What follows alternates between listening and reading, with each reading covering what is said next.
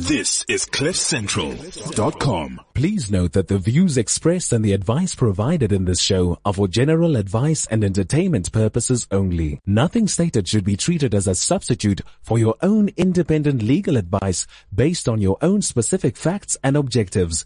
Therefore, the presenter and cliff central dot com accept no liability of any nature whatsoever, either expressed or implied. Law. Like you've never heard it before. The Laws of Life with Gary Hertzberg on cliff central dot com. I'm Gary Hertzberg and this is The Laws of Life on cliff central dot com. Alongside me today, Lionel Makokotlela. What's wrong with me today? Lionel Makokotlela, welcome, Lions. Thank you very much, Gary, and good afternoon to our podcasters. And today it is indeed another day where we're going to be talking about the law in the swaggy way. Yeah, Lion, today's topic is criminal law and procedure, which is something that people always want to know about. Certainly, because a lot of people actually get to be arrested unlawfully. And yeah, hopefully today we'll unpack uh, some of those questions. Also, the ones that get arrested lawfully want to know about this. So today we're going to be answering a few of the burning questions that have been posted by members of Legal Talk South Africa. Oh, yes. Uh, and I'm sure, partner. yeah, that's uh, by now, I think all our listeners know that we've teamed up with Legal Talk South Africa, and between them and with their Facebook page membership of about one hundred twenty thousand members right now, Gee. and us here at Cliff Central with our millions of podcasters, wow. we're becoming extremely powerful in dealing with your legal issues. A powerful partnership. It indeed. really is. Yeah. Yeah. Our email address, if you want to write into us, law, L A W, at cliff central dot com. The Facebook page, The Laws of Life with Gary Hertzberg. Lines, the Twitter handle. It's at Hertzlaw, H E R T Z L A W. And you're more than welcome to really give us any comments, anything that you would like us to talk about. Each uh, week uh, we deal with something new. The last few weeks we were dealing with, one was family law, one was Consumer Protection Act, Certainly. evictions and so on. If you're interested in any of those, you can go back and listen on podcast. Today we have a specialist attorney. We, often they say he's a criminal attorney, which is the wrong way of saying it. He's an attorney that specializes in criminal work. He's not a criminal attorney. His name is Attorney Peter de Weerdt, and he's of Ian Levitt Attorneys in Sandton. Welcome to you, Peter. Thank you very much, Gary. Peter's a Cape Town boy. Where, your first criminal case, uh, Peter, where was it and that what was, happened? That was in the Strand. Um, I had a matter for housebreaking, and the chap got convicted, unfortunately. I must admit I lost my first trial. I don't know why I invited you to here. Yes, yes. And I've been doing better since. What happened? Uh, how come he was convicted? Why did he come to you? Um, what happened was he was caught with the key of the house he'd just broken in, oh. just outside the house. The security gate keys. He'd gotten in through a window, apparently, and he'd taken And they the had keys. the security keys? Yes. So um, what did he get? Do you remember what sentence he got? Ah.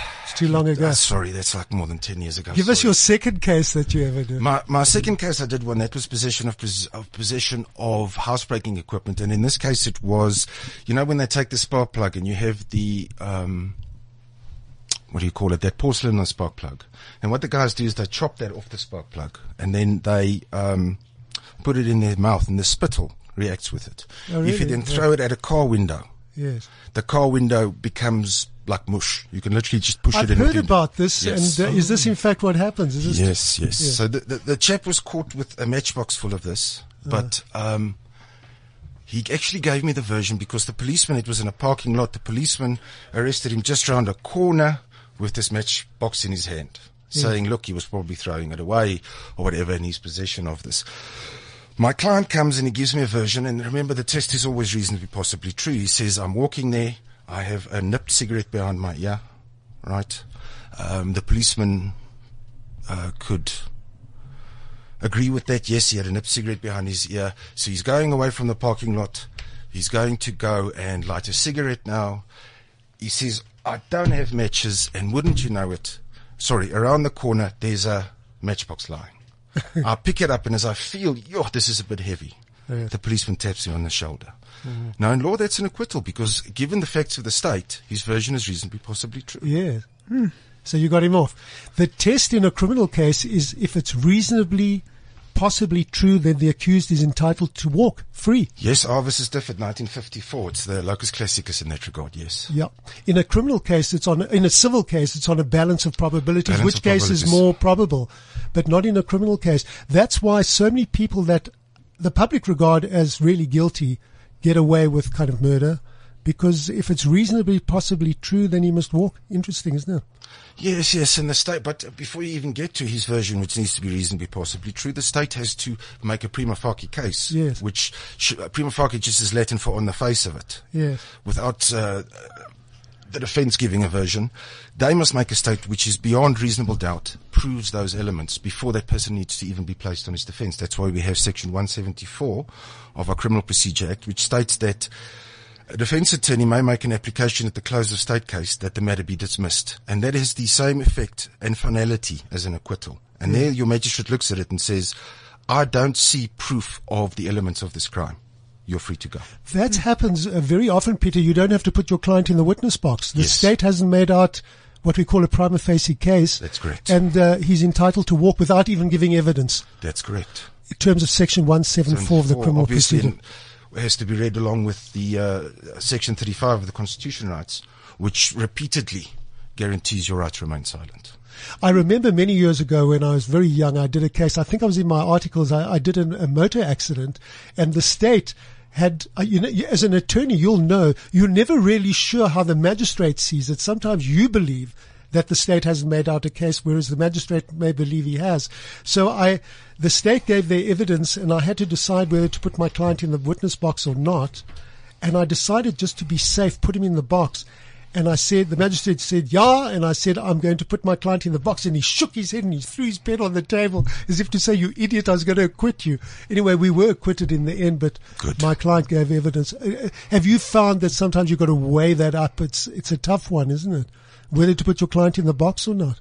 Well, I mean, these are the tactical decisions you make during trial. You've got to make it on the spur of the moment. I mean, or, or you can ask the court to adjourn. You want to consider your rights, but very often, after the state says, "I've closed my, I closed my case," uh, the magistrate looks at you and says, "No," and then you've got to make that call. That's correct. One of the things that you, one of the skills that you must have as a trial attorney is the ability to make spot decisions. Absolutely, mm. Peter. Let's take some of the questions we. Taken off, extracted off Legal Talk South Africa. There are one hundred twenty thousand people write constantly. The questions just keep keep flowing. Mm-hmm. Um, Desiree, I'm going to summarize what she said. She says, I need some advice, please. You've come to the right place, Des. She says an ex-girlfriend laid a charge of assault against her ex. I don't know why she's involved, but she may be the ex. But anyway, he claimed an alibi saying he was nowhere near her. He was at a party quite a distance from her, mm-hmm. and he was arrested at his parents' home. He spent the night in jail. He went to court, uh, she says, with every hearing, at every hearing, which was postponed every time as she never showed up, which is very often the case. There was never a hearing, she says. He now has this on his criminal record, and that's where I'm stuck with her, because I don't know what he's got in his criminal record. She goes on to say she's been told that he needs to remove it. The question, my first question to you is, if you haven't been convicted but you're merely arrested, is there any criminal record against you? No. Uh, the S A P sixty-nine, which is the criminal system, the criminal record system, is only completed upon conviction. So very shortly after your conviction, still in court, the uh, court orderlies will bring you an S A P sixty-nine form where they then take your fingerprints and certain details and what the conviction was. Yeah. It then goes into the S A P sixty-nine system, which is now based uh, on an F B I system also called AFIS, right? Which mm-hmm. is just a fancy electronic name for electronic fingerprint mm-hmm. recognition. So because people can easily give false names or false birth dates, et cetera, it runs on a fingerprint system. But that's strictly speaking if you have been convicted. Okay, so if you've been arrested, there's nothing against your name. What happens though, however, is, is the police themselves have a, a, an administration system, right? Yeah. Um, on their computers. The, the, the one which is most well known, I'm sure, to our clients because, or to the listeners here, is because they've obviously laid charges before in their life. You get something which is called a C A S number, right? And that's yeah. just a docket number. Yeah. C A S stands for Criminal Administration System, of M A S, uh, Mrasi Stelsel in Afrikaans. And that gets written on there. But there's another thing on those computers which is called your criminal profile. Okay. Yeah. But that's for internal police consumption. And that will show every single arrest. Oh, that really? will sh- that will oh. show yeah. matters where you've been a suspect. It will even show... Um, You know, you know, and associates, that sort of thing. But Peter, then, this is so interesting. I didn't know that. When do the police see this? When you, assuming that you're arrested at a stopped at a roadblock, yes. Do they have it on their? Do no. they have it immediately? No, no they, don't, they don't have Does it, it take time for them to get it? When do they get to see that you've been a suspect in many cases? Okay, what happens is, is obviously you get arrested. It's not with them in the van. If you go to the police station, it's available there. There's central computers that can draw that for you. Yeah. Um, unfortunately, as I'm sure people have been arrested for, for minor things or drunk driving, which I, by the way, just for the record, don't regard as minor, but anyway. Yeah. Um, now you have to do police bail. You'll find that generally the police are not exactly running their legs off to get you charged, draw your profile, et cetera. It's a slow process. You wait mm. a bit of hours. But yes, it gets done, it gets done there. Okay, so, Lange, you wanted to say something? Oh, yes. Uh, if then I have been arrested and now I just want to uh, proceed with my life and I want to make sure that I remove my criminal records, can I remove my criminal records first and foremost? And if so, how do I go about that? Okay, so if you've been arrested, that, like I've said, that cannot be removed. That okay. is for purposes of the um, police's internal thing. Now, that's not supposed to be for public consumption, but I have had a, a, a situation, without going into clients' names or details, or even a station, where a person was applying for a teaching position and the criminal check was done. And I believe that a policeman, probably from a bit of overzealousness, because he knew that this person would now be working with children, had an open docket still for assault. So that, for example, couldn't be removed. But in the facts of the case, firstly, it was quite old. Mm-hmm. Secondly, um, the, mo- the parties had agreed, there was countercharges, and the parties had agreed mutually to withdraw. But because of it having been an arrest, it was still on that system. Yeah. And the um, school that this person was going to go to had a, had a big problem with that, until I then procured a letter from the detective st- station commander at that station saying, look, it's still on our system, but it's there's nothing going on here. It's a dead file.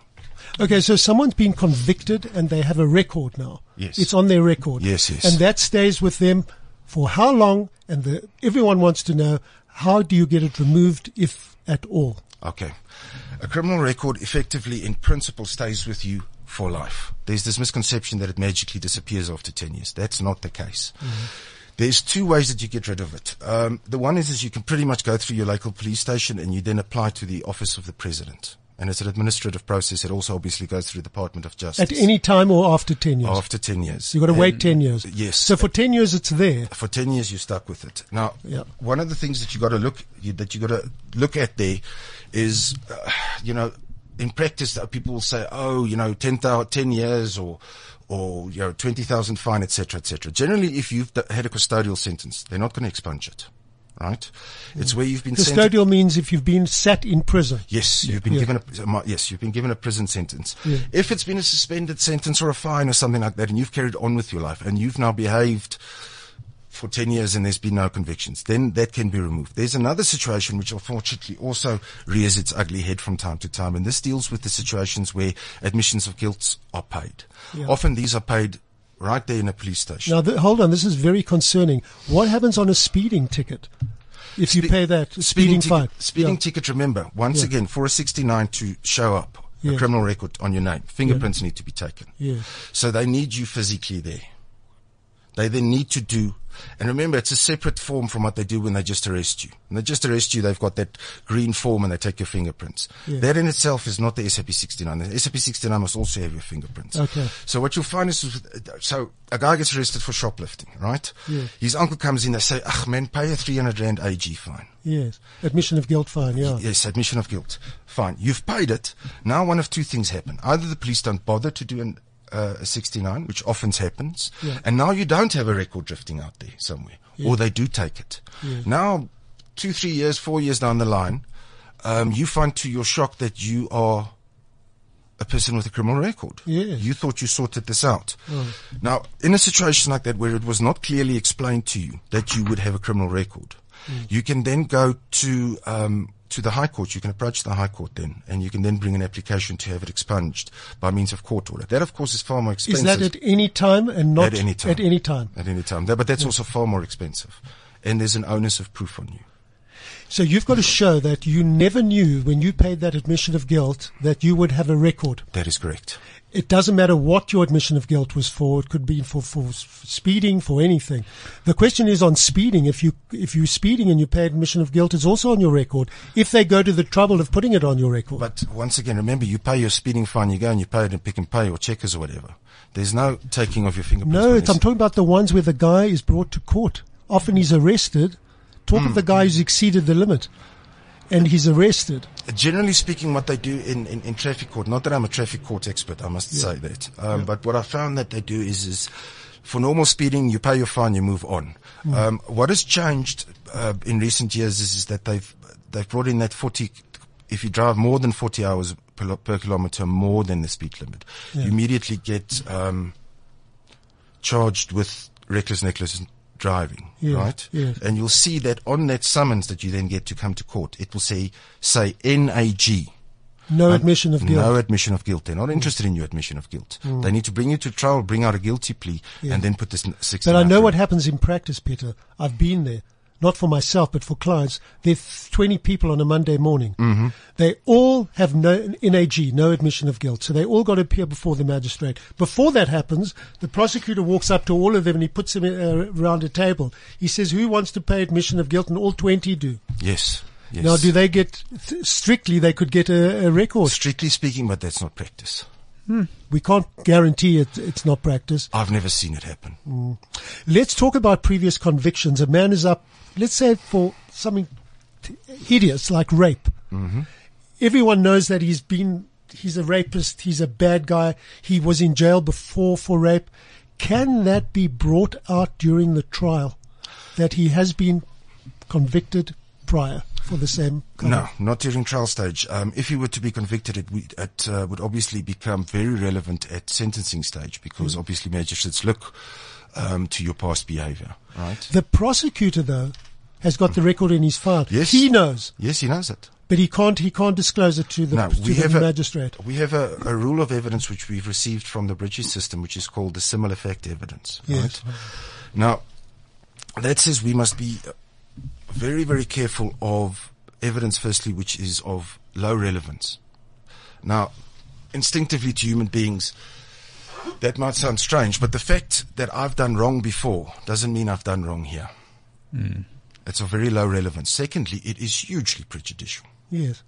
If the magistrate sits there that and a man is accused of rape and he's had a previous conviction, or in a, a, a different kind of a case where we're dealing about petty theft, but this guy, and you'll often find them, he has seven or eight or nine previous convictions for this. Yeah. The fear is that the chap won't get a fair shake mm. at trial because you'll be so prejudiced.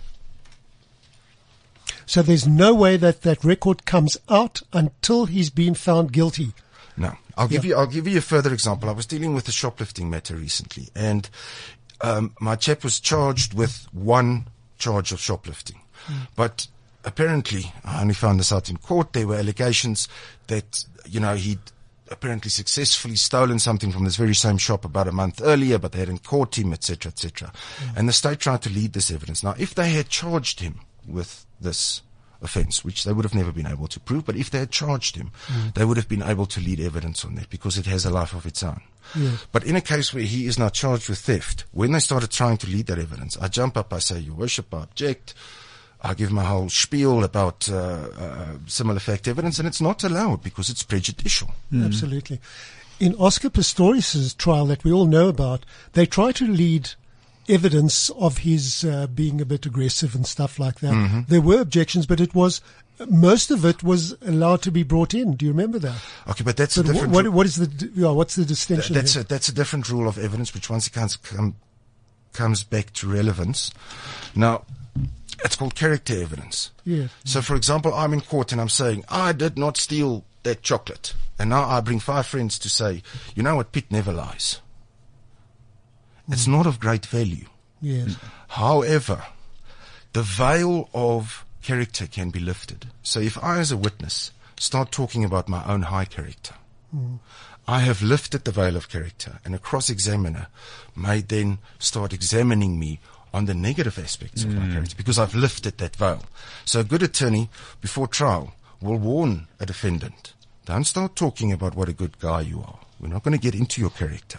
No. Because you lift that vow, you lift that protection. What happens if a man's up for assault and they want to lead, the prosecution wants to lead evidence that he's violent by nature? Cannot do it. Can't do it? Cannot do it. That he has a violent streak. What happened with Oscar Pistorius? They brought all that evidence of him shooting a gun in uh, Tush's. And do you remember all that? Remember, what was that? I remember that evidence about him shooting a gun in Tush's was a separate charge. That was negligent discharge of firearm. Mm-hmm. That's a separate charge. He was charged with that. Yes. Secondly, he very much brought in character, saying, you know, keep in mind that I'm this guy, I got no legs, I'm petrified, blah, blah, blah. This is me. This is who I am. So to a certain extent, he did, in fact, lift the veil of character evidence. People that have previous convictions, they're now convicted of a new offense. Mm-hmm. Out comes the... The yes. record, the prosecutor mm. pulls it up, mm. he gives you and he gives it to the... Do you get to see it, uh, defense attorneys know from the beginning, don't I they? I get it beforehand, yeah. yes. The magistrate doesn't know anything about no, it. No. For the very first time, the magistrate sees, hey, this guy's been convicted for, for serious stuff. Correct. Many times before.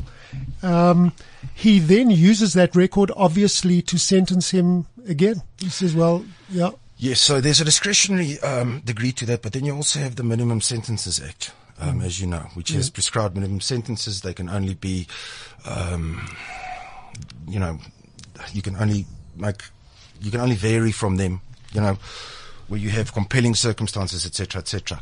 And you will have, for example, that for armed robbery, you have a minimum sentence of fifteen years for your first conviction, right? Yeah. For your second, it's twenty.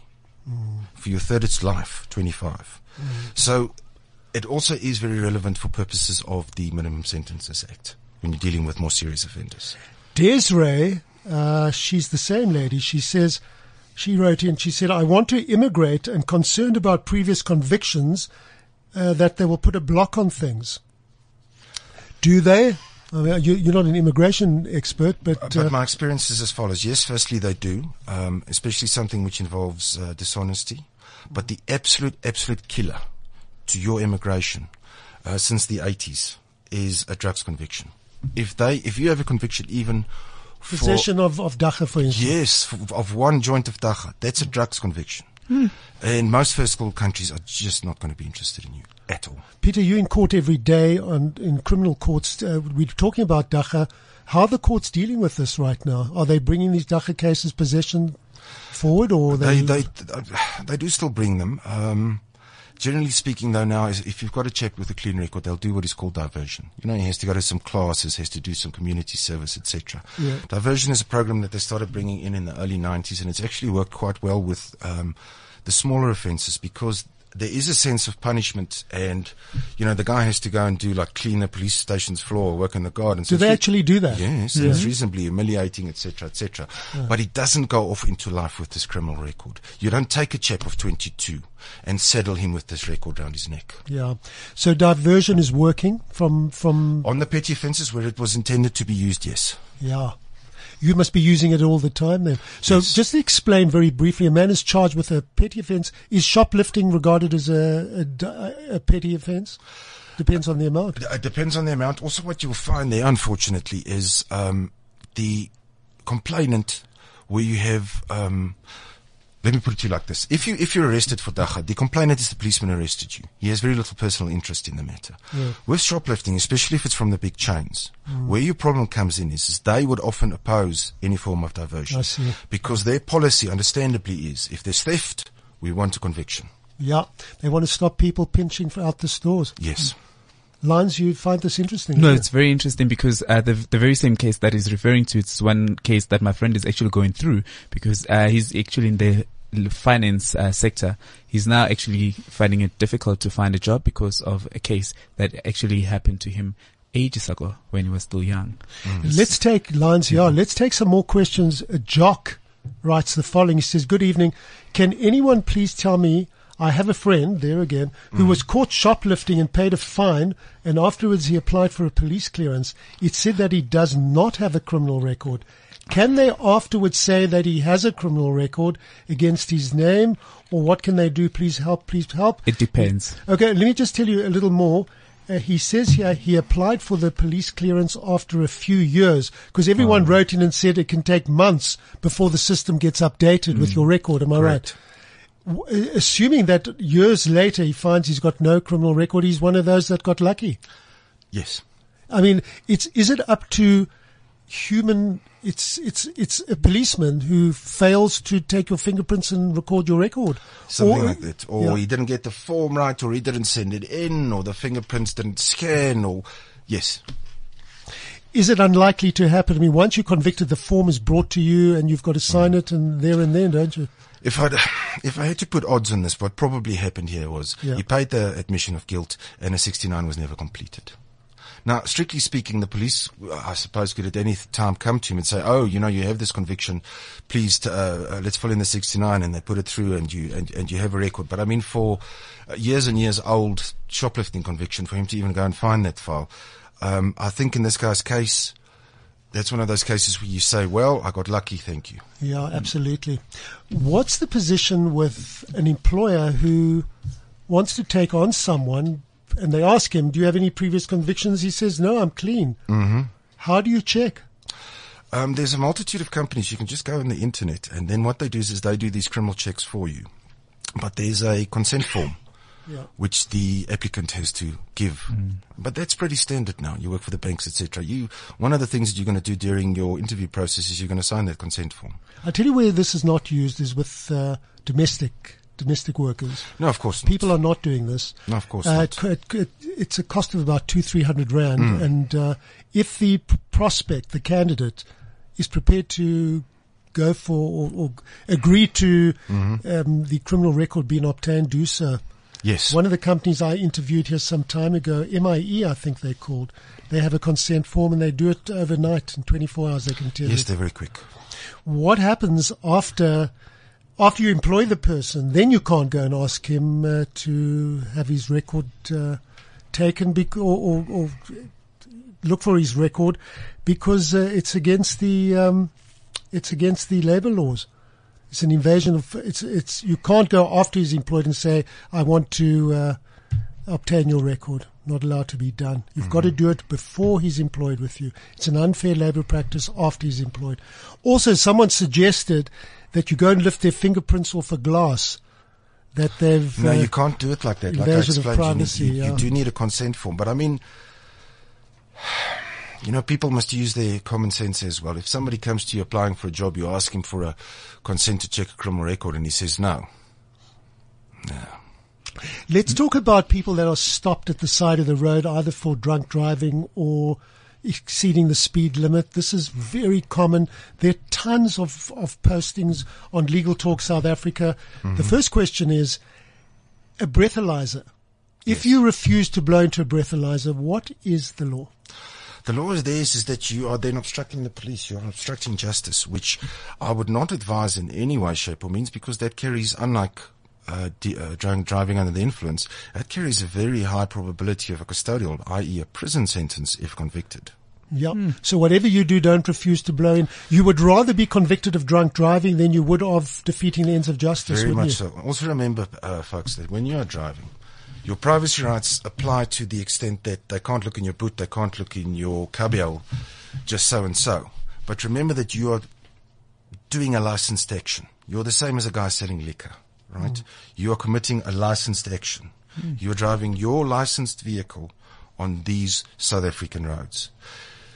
Members of your J M P D, members of the police, have the right to stop you. Yes. One of the roles of the road, of the road is, is that when a police or um, city official tells you to stop here or turn here or you can't go down here. Listen to him. You must listen to him. That's the yeah. law. You are busy with a license. You're not in your backyard. Remember that, folks. You're on public roads doing a licensed activity. You said something earlier about searching your cubbyhole or your boot. Can they?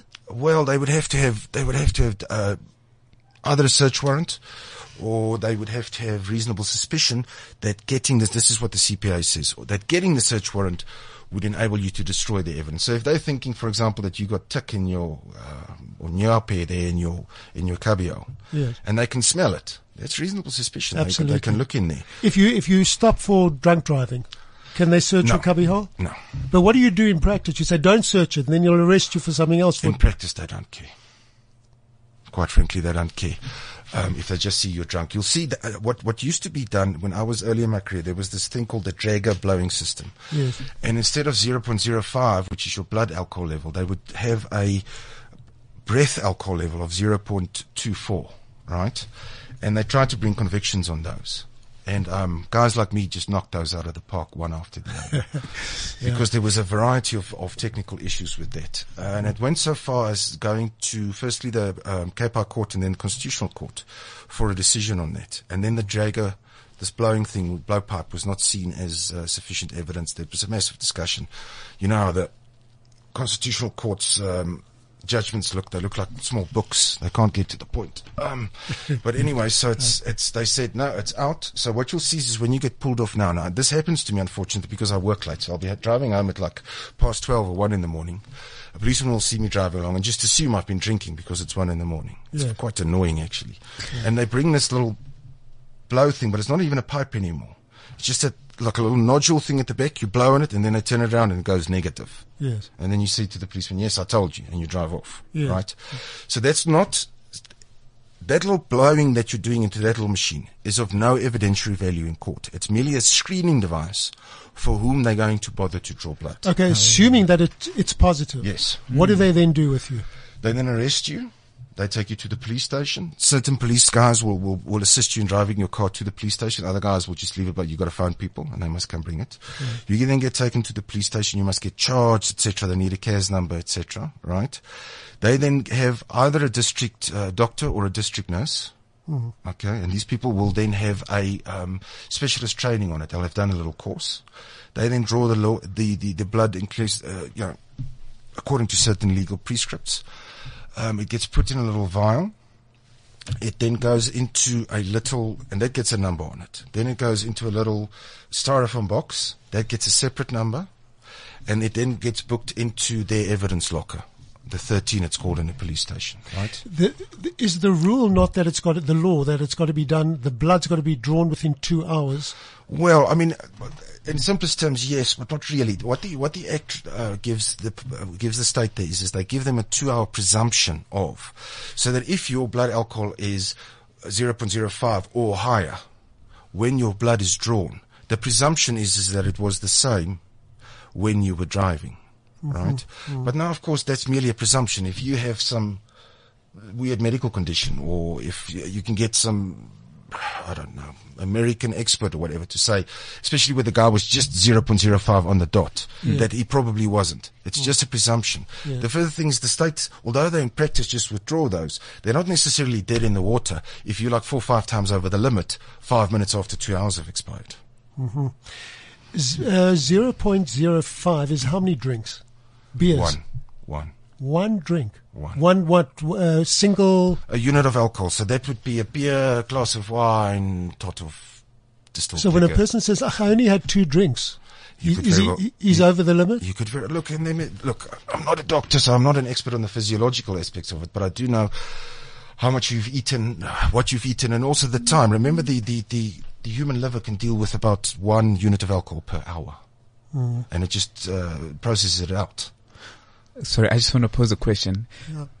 When we talk about uh, when the when you buy alcohol, there's a volume that says six percent. Is six percent contained in the whole bottle, yes. or every single sip that you take would contain six percent of alcohol?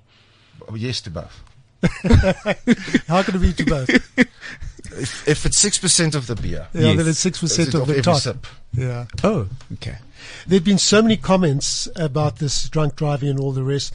Someone asked here, which is so interesting, they say, um, I'll tell you whose name, Yap for Mark. He says, uh, in South Africa, a good lawyer can get you off on a technicality on, on drunk driving, or at least a lesser sentence. But let's talk about get you off. Letitia as well said, get a good lawyer, never plead guilty. Maybe a lawyer can get you out on a technicality. You're in these courts every day. Can you get him out on a technicality? Once again, if, if blood was drawn too late, um, if your chain of evidence was not done properly. I was I was talking about that earlier. They have numbers on everything. So there's one that goes on the vial, and that's a little seal around the top. Then there's one that goes on the little uh, styrofoam box. Yeah. Then it goes into a little freezer which they have there, which has a lock on it. Yeah. Then it gets put, when it gets moved, it gets placed in one of these evidence bags. Now, how police evidence bag works, they have numbers on them, and they're green when they open. When you close them, they go blue. Oh. And you cannot open that glue without cutting it. Uh-huh. Okay? Yeah. All these numbers have to match up. You know, people make typing mistakes, et cetera. So you can roll the dice and you can win. Um, however, it is not as common as it used to be. The um, police have very much beefed up their blood alcohol testing, where it used to take anything from six months to two years. It's now three months to six months. To they, get your, to get your results. They get those tests back. Really? And yeah. they've really beefed up their admin around it. Oh. So you might still roll the dice, but the fact of the matter is how it works with the vast majority of courts is you get arrested, you do your police bail, you go to court, they say, we're waiting for the test. The court is generally not interested to keep this on the roll for three months. So they'll say, well, we'll strike it from the roll, or the state will withdraw it at this stage. Some guys will just give a three-month or a six-month um postponement anyway. Yeah. So you're not even given the opportunity to plead guilty at that stage unless you insist. So the decision on how you're going to plead, you're going to make it when your attorney has been able to look at the docket copies um, from the police itself. And he will then be able to tell you. He will say, you know what, here's a problem. They only drew this two and a half hours later, or there's something wrong with the chain, or the machine wasn't calibrated. I'm not seeing that certificate. And there's a, there's a myriad of uh, of technicalities that he looks at, but do not be surprised if your attorney looks around you and says to you, no, there's nothing we can do. There's not much. What kind of sentences are the courts giving right now? They're giving reasonably big fines for first offenders, and unless you can sh- show reasonably exceptional circumstances, they take your license for six months. Really? For mm. the first offense? Yes. Jeez. Is that, uh, does it depend on how much over the yes. limit you were? Yes. Uh, give me an example of what kind of sentences. Look, I mean, if you, if you, if you were two, three times over the limit, I've heard magistrates start talking at that man and saying, you know, I, I'm not sending you to prison against my better judgment. And the fine becomes very large. What kind of, when you talk large, what are you talking about? Ah, it'll be forty, fifty thousand. Really? Gary, you've got to keep something in mind, right? Yeah. And this is... So, uh, no, I'm with you all the way. I'm, yeah, a, a, a guy like me who, who, who practices criminal law, this magistrate who sees this, the prosecutor who deals with this often, you've so often seen the end effect of what has happened to mm. people's lives with an accident. And mm. there's this horrific accident, and there's the lives before the accident and their lives between the, after the accident. Yeah. And the twain will never meet. And it's because some idiot drove drunk. Mm-hmm. Mm. Yeah. What is the distinction between police bail and normal bail, and who gets police bail and when? Okay, there's actually three systems of bail in, in, in South Africa. You have your police bail, you have what is called prosecutor bail, and then you have court bail. Now, those are worked within sections at the, uh, at the well, schedules at the back of the Criminal Procedure Act, which prescribes it, right? Mm. So, uh, drunk driving, the police can give you bail. Theft up to two thousand in value, the police can give you bail. Mm. Drug possession up to two thousand in value, they can theoretically give you bail. What they do in practice, especially with a young guy, as a matter of principle, knowing that he's probably going to be diverted, they keep him the evening just to give him a skook. Really? Yeah. Okay. Um, and I think that often works quite well. Mm. Um, then they will also, then you have what is called prosecutor bail. Now let's say that there's possession of stolen goods or theft or whatever, and the value is between two and twenty thousand. Now a prosecutor must come out. Another distinction is... Sorry, do they come out at night? They come out at night. You have to find them. It's not always easy to get them. They drive yeah. to the police station. They look at the docket as is, yeah. right, after the guy's been charged. Now, folks, let me... Do you know how to get hold of these prosecutors? Yes. Yeah. Now, people, let me let me stress this to you. There's a lot of running around and moaning and gnashing of teeth by the family members of people who have just been arrested. Mm-hmm. Nothing can be done before the person has been formally charged. That means fingerprints get taken, his warning statement gets taken, and a form gets filled in in which he gets charged. The police have forty-eight hours to do that. For the first forty-eight hours, they're pretty much king. Yeah. They can yeah. help you if they want to, but if they don't want to, they can keep you for forty-eight hours. No, they just don't charge you for yes. forty-eight hours. Yes. And then you sit. If they want to be spiteful or yes. malicious or tough or whatever it may be, yes. they keep you for forty-eight hours. Keep you for you can hours. Stand on your head. You cannot get bail unless you apply to the court. Yes, because yeah. the, the Constitution is clear. They can keep you for forty-eight hours, right? Now, the police often abuse that, unfortunately, as an intimidation tactic, and it yeah. shouldn't be used for that. They're given those forty-eight hours so that they can do what is called confirm the address and confirm your I D, right? Yeah. Especially with a foreign national or a person who's initially from a foreign country, they need to check there and go, oh, okay, you know, the I D is legit or the asylum papers are legit, and they go and they send an actual person to your home. Yeah. He goes and knocks on the door, police official, and he says, does John live here? Yes, here's his clothes, here's his pictures, et cetera. Those things must also be done in the first forty-eight hours. Now, I'm not always in agreement with that specific constitutional issue because I don't think that you need forty-eight hours to drive to someone's house to check it. Um, as to these two twelves, uh, without getting into too much detail, that's just a, a, a affidavit specified by the um, Criminal Procedure Act that you must bring from Home Affairs to say, yes, the man's I D or his, or his um, asylum papers or whatever are, in, in, are correct. I also don't see the need for that. As far as I'm concerned, the policeman can find them. They can check on the computer system. They can say, oh, okay, and he can write a little affidavit. Mm. But once again, it is often abused by the police to put pressure on you to start talking to How do you practically deal with it? I, I, I've been in this position as well for clients mm. where the police say your client was uh, unaccommodating, he was difficult, he didn't mm. cooperate.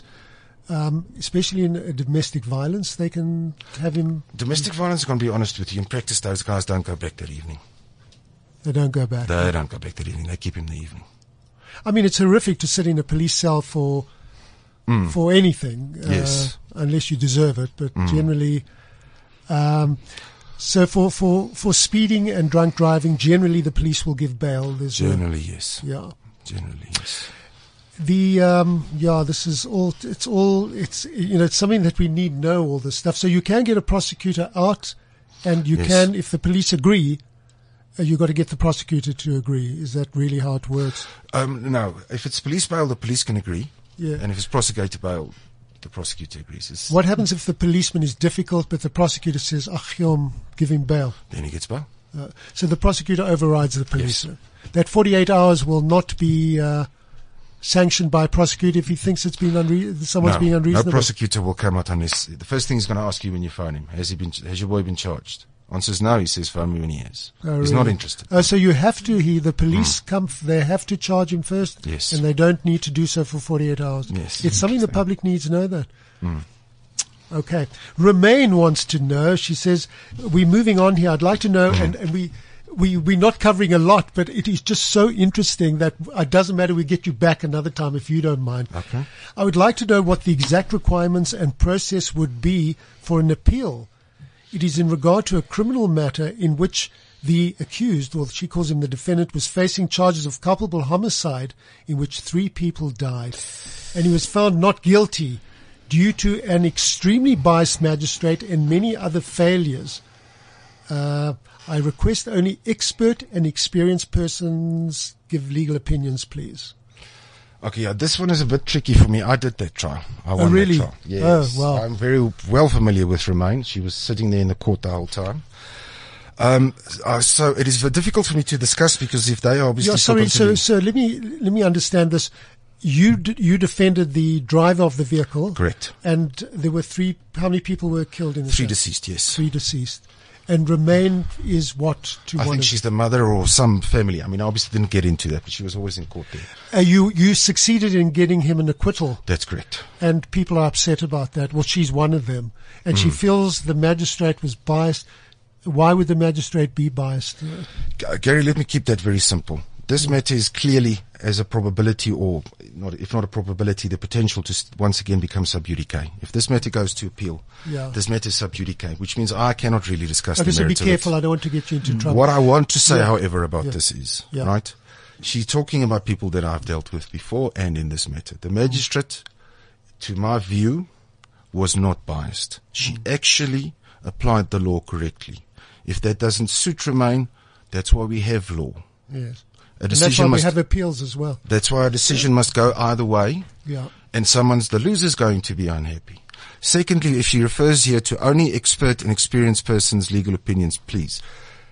She's being somewhat disingenuous. The control prosecutor that you have at Randburg where this was heard is a Mister Yusuf Baba, right? He's been at this game probably thirty years. I think he was in Alex at one stage. And he I was think at I Alex. Met him at he's a great prosecutor. He's a great prosecutor. Yeah. I would rate him as probably one of the yeah, top ten. He's terrific. I hope he hears this, and if he doesn't, mm. please tell him to listen because he needs public acclaim. Yeah, he's a great oh, prosecutor. He's, he's, he's excellent. And he's decent and about it. Yeah. I would put him definitely within the top five criminal legal minds in the Republic. There right? you go. Yeah. And that... Romaine is the chap you can talk to. Mm. Someone wrote here, uh, J- Janelle Ulifi. She says, she, she writes back to Romain. She says, speak to the prosecutor who handled the case. It must be referred to the Director of Public Prosecutions for that province to get permission to appeal and not guilty verdict. Stop there for a second. Forget it's this case. Assuming that you're very unhappy with the way the matter was mm. handled by the mm. prosecution, where do you go with this?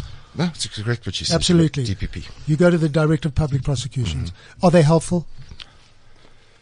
I mean, what can they really do unless the prosecutor didn't present the evidence properly or kept evidence away or yes. that kind of stuff? Yes. Yeah. Um, someone else wrote, uh, he says, I concur with Janelle. It seems that the grounds of dissatisfaction on the outcome of a case are bias and gross irregularity on behalf of the presiding officer. Such, he says, the best procedure is to bring the complaint by way of review as opposed to an appeal. But as already noted, you should speak to the D P P.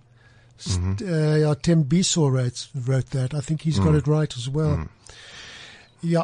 So the thing is that let's just talk about th- she. She was a complainant or part of the complainant.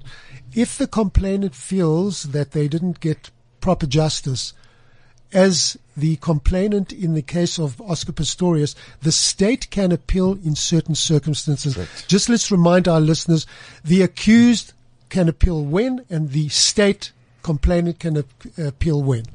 Yeah, okay, now firstly, Romain here is not a complainant. This, the complainant in a uh, culpable homicide matter where people are dead is the state, yeah. right? She's a spectator. Let me stress that. She's a spectator. But if she's lost a loved one, she's lost a loved one. In the court process, she is a spectator. Okay.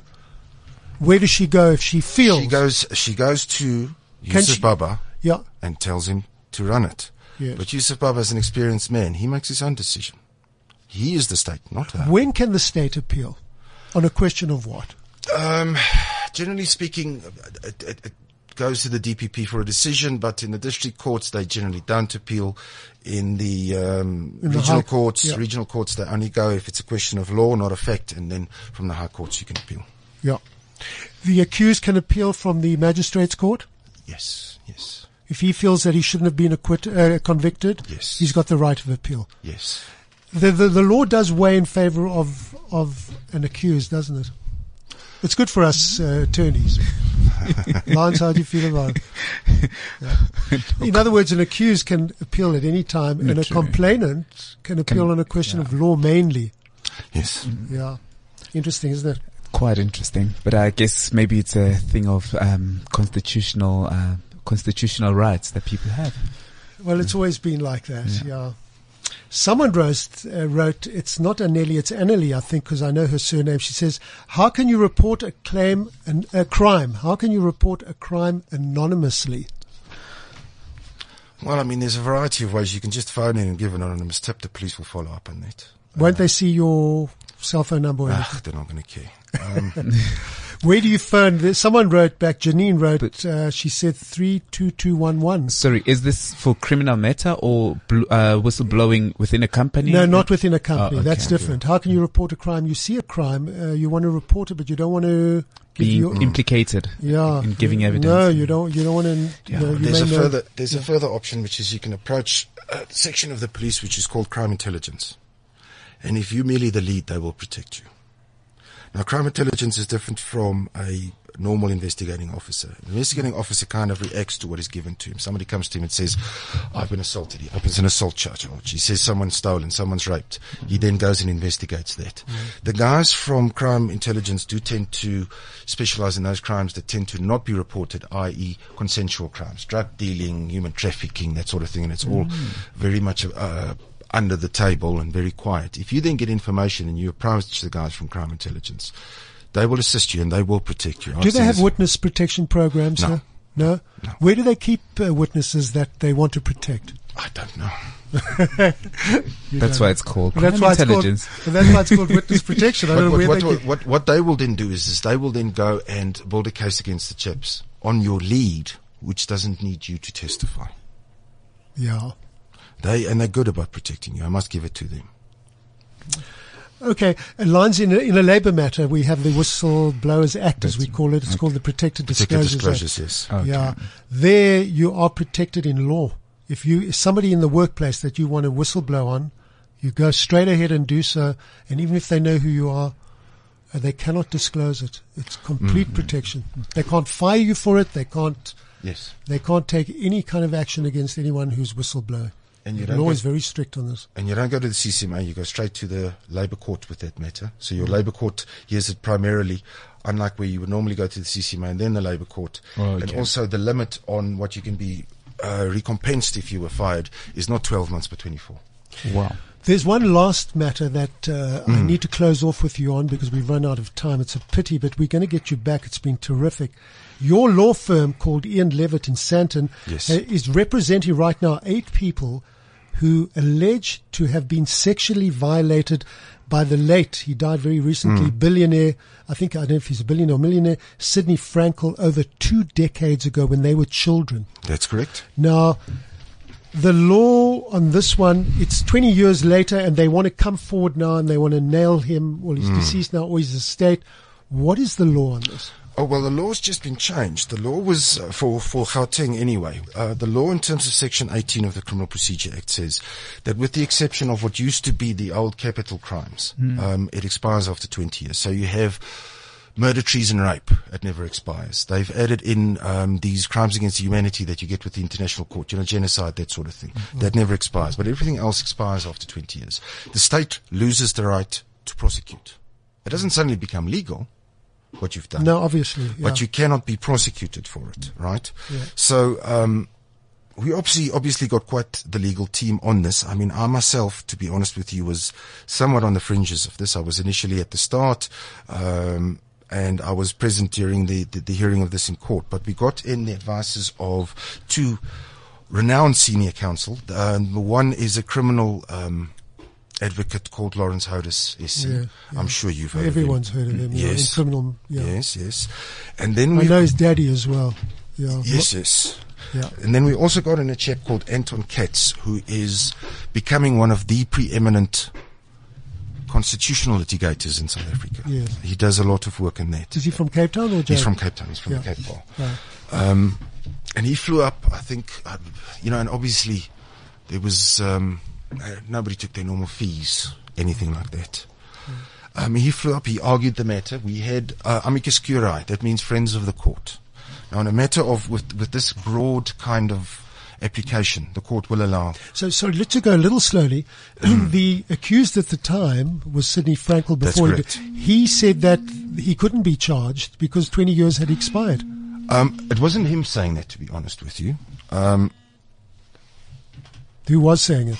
It was the state itself. The state, so yeah. we went, we opened the docket, we did the, the, the A ones. The A one is like the founding docu- yeah. document for a criminal docket. That is the first person to report the crime. So we did the various A ones. We got those docket numbers and we sent them through to the prosecution. Yeah. They then sent it to the D P P, who wrote back to us, nolo prosecu. That's a decision not to prosecute. Yes, right? Yes. They said we can't prosecute it, twenty years have passed, uh-huh. right? Yeah. Which is why we then cited them as the main opponent. Remember, the main opponent wasn't Frankel. Was the N P A. Yeah, I see. Okay. We wanted to say, what you're saying to us is unconstitutional. Yeah. Um, Frankel's legal team decided to join. I mean, and that was prudent, and they should have done that. Mm. Um, we then further had these friends of the court, guys like Teddy Bear Clinic and Lawyers for Human Rights, that sort of thing. Yeah. They also got involved. They wanted to open this up and say, for this kind of, for child molestation, mm. as this is, mm. uh, there should be no prescription. Should be at any time. Uh, yeah. Well, that was that was uh, that was also our argument. They wanted to open it up to parents, et cetera, et cetera. The fact of the matter is, is that's without getting too technical, you had locus standi issues there because there was no applicant before court alleging adult sexual abuse. Yes. Okay. Yes. Now remember also in terms of SOMA, which is our new Sexual Offences Act, um, rape has been greatly expanded in its definition from what it used to be, which in terms of the common law, which we inherited from the Brits and the, and the Dutch, was strictly penetration of the female vagina by the male penis against her will. So anal penetration, for example, wasn't rape. Something with a hand or a device or something, it wasn't rape. It is now. Yeah. So it's been expanded. Yeah. But remember, we also still have to take this judgment, goes to the Constitutional Court because it's a constitutional issue, yeah. for certification. So it's going to be re-argued in the Constitutional Court. Right now, it's the law for Gauteng. Right. If we come right in the Constitutional Court, it becomes the law for the country. Mm-hmm. And it, for that twenty years, definitely falls away for any sexual offences for children. I E persons under I'm eighteen. So in favour of that. Same here. Yeah. So uh, the, I think we all are good. The, the, the, good the judgment, guys, yeah. yes, the judgment that we got from the from the judge there was also very strong. She was very outspoken. Mm. Um, I liked how uh, any old man today is going to be very careful, I guess, because uh, well, good. Yeah. Um, I also, and I must give a tip of the hat to Advocate Anton Katz. He was absolutely brilliant. His line of arguing for me was entirely correct. Yeah. Um, a lot of people got sidelined in a variety of issues. He brought it down to the simple constitutional right of dignity. Mm-hmm. Mm-hmm. These people's dignity have been hugely affected. Um, having dealt to a certain extent with these people, and I'm to be honest with you, there's going to be colleagues of mine that would be able to tell you more about this. Who was the judge in that case? Oh, I forget. Oh, okay. Ask me who the judge was in that other one. I got the acquittal. I also forget. Anyway, yeah, this was recent. I mean, we're yeah, talking recent, uh, recent. two, three months ago. Recent, recent. Yeah. Um, when does it go to the Constitutional Court, do you think? Uh, soon. Yeah. It's a, it's an administrative process. Yeah. So.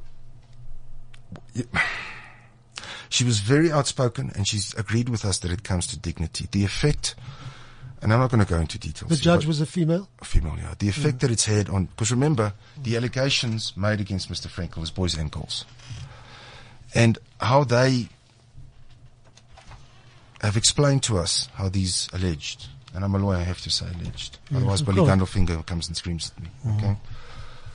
Um, acts against them during their childhood, and the fact that it was repetitive, the effects that it's had on them in their adult life, in intimacy, mm. in marriages, in it just it's, the reverberative effect yeah, in their I, life I, is huge. Yeah, I think I think that could apply to any child who's now an adult or, or whatever. Mm. Shocking.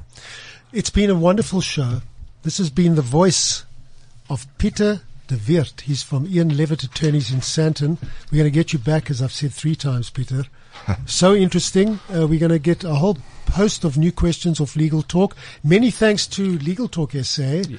and all their members. Lines to you as well. Many thanks. Thank you, Paya. You enjoyed this one, Lance? I did. Uh, very informative and very uh, practical. Thank you very much for that. Just a pleasure, folks. Next week, uh, the next podcast will be about uh, estates and wills and money and all the rest after people die. So if mm. you're interested in that one, write on Legal Talk or send us a mail. Thanks to you for listening, and until next week, uh, cheers for now. Law, like you've never heard it before. The Laws of Life with Gary Hertzberg on cliff central dot com. This is cliff central dot com.